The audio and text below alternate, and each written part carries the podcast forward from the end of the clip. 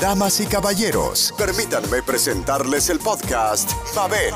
Estás escuchando diversos temas que te motivan e inspiran, formando tu mente y tu corazón. Gracias por escucharnos y bienvenidos.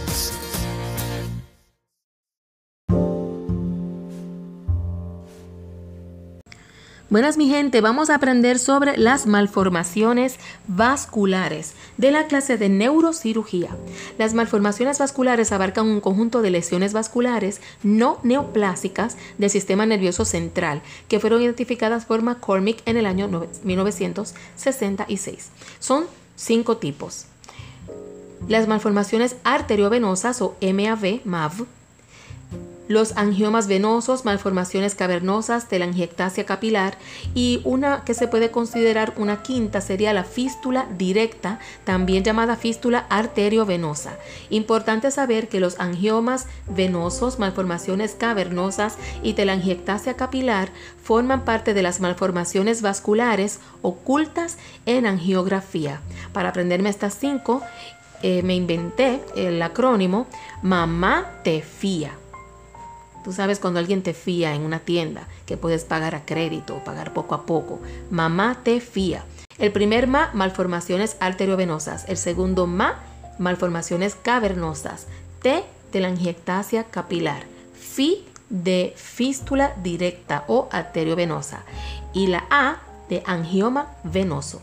Importante recordar que angiomas las malformaciones cavernosa y telangiectasia son ocultas en angiografía.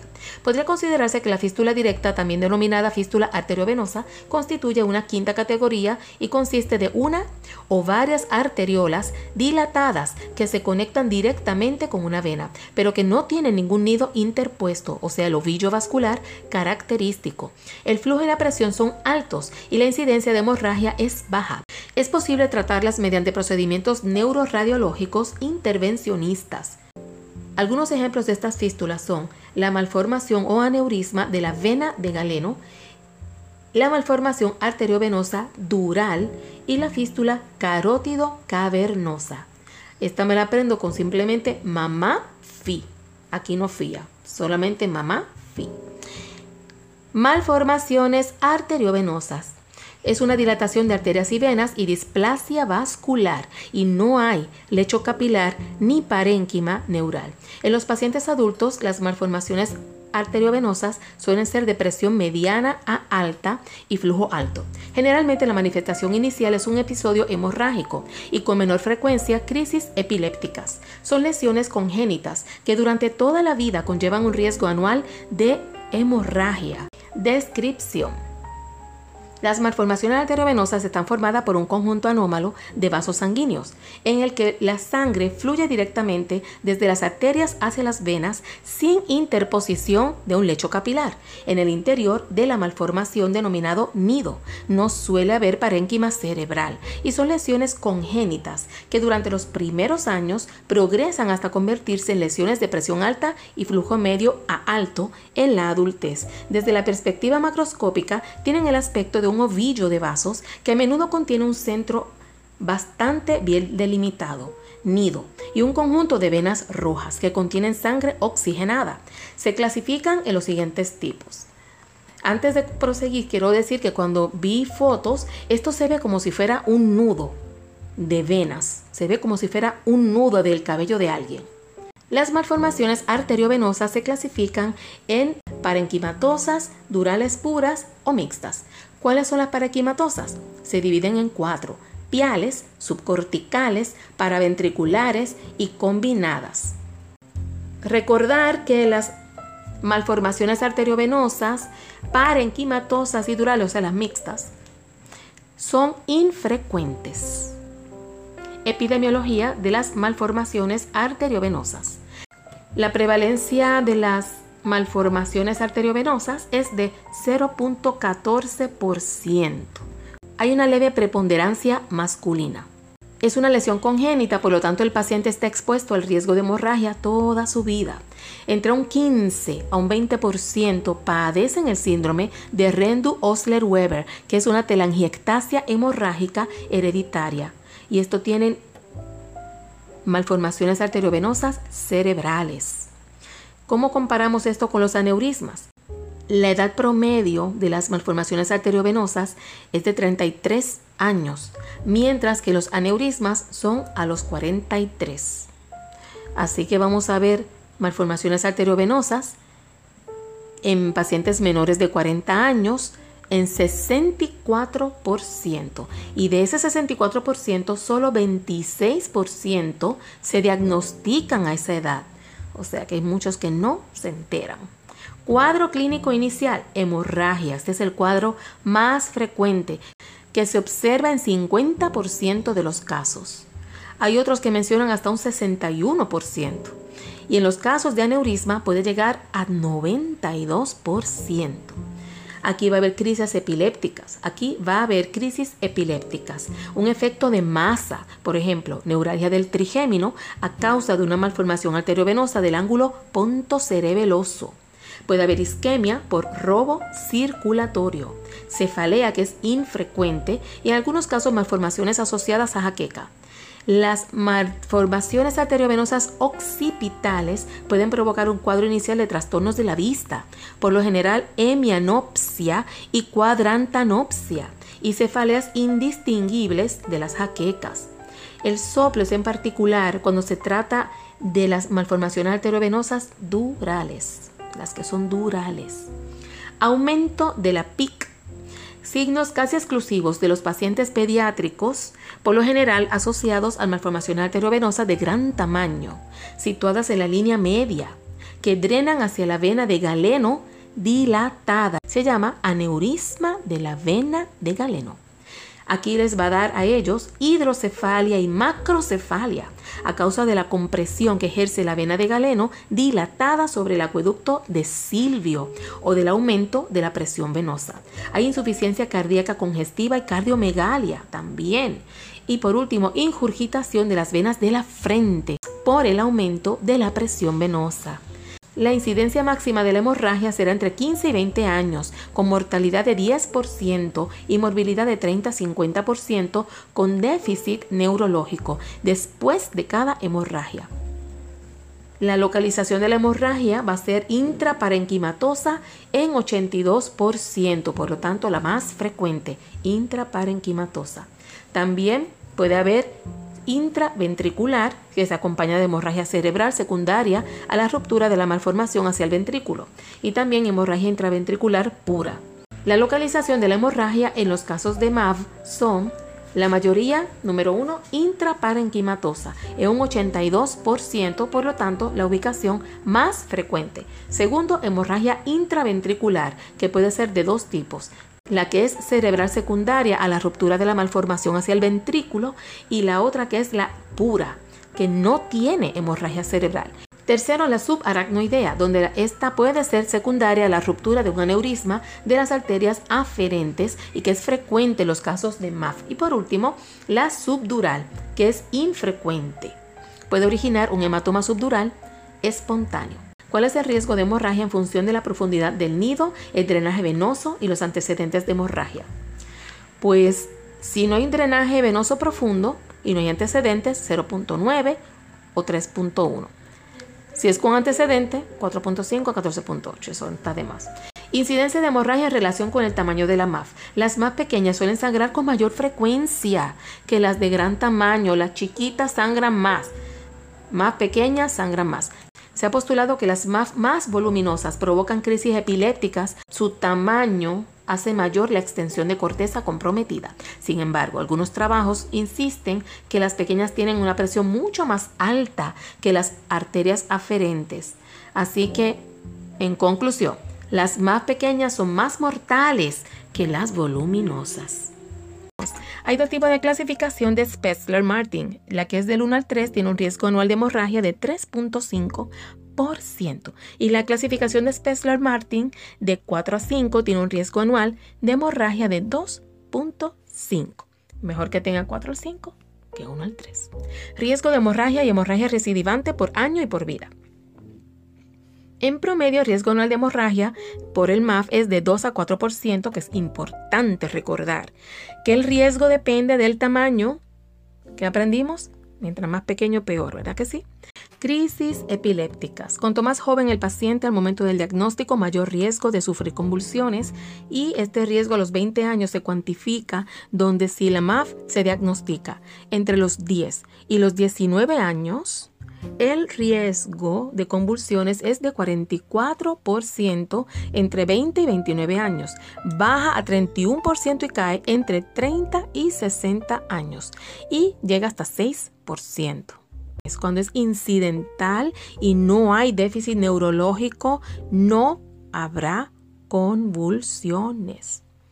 MAF y aneurismas. De total de pacientes con MAF, 7% presenta aneurisma. 75% de estas están ubicadas en las arterias aferentes principales, arterias aferentes principales, probablemente debido al aumento de flujo. Cuando se encuentra un MAF acompañada de un aneurisma, lo habitual es comenzar por tratar de ocluir la lesión sintomática. Si es factible, cabe tratar ambas lesiones en la misma intervención. Si no queda claro cuál de las dos fue la causante de la hemorragia, la probabilidad se inclina a favor del aneurisma, aunque un número importante, un 66% de estos, remite después de resecar la MAF, pero no siempre. En una serie, ninguna de las nueve aneurismas se rompió ni aumentó de tamaño luego de resecarse. Diagnóstico. La tomografía sin contraste es el mejor. Clasificación. Está la de Spetzler-Martin. Clasificación de las MAF de Spetzler-Martin. Puede ser de 1 a 5 puntos y se obtienen sumando los puntos que correspondan a sus características. Si es pequeño, menor a 3 centímetros, un punto mediano de 3 a 6 centímetros, 2 puntos. Grande, que es mayor de 6 centímetros, 3 puntos. La elocuencia en la región cerebral adyacente, si es una región no elocuente, 0. Si es elocuente, 1. Según el tipo de drenaje venoso, si es solamente superficial, 0. Si es profundo, 1.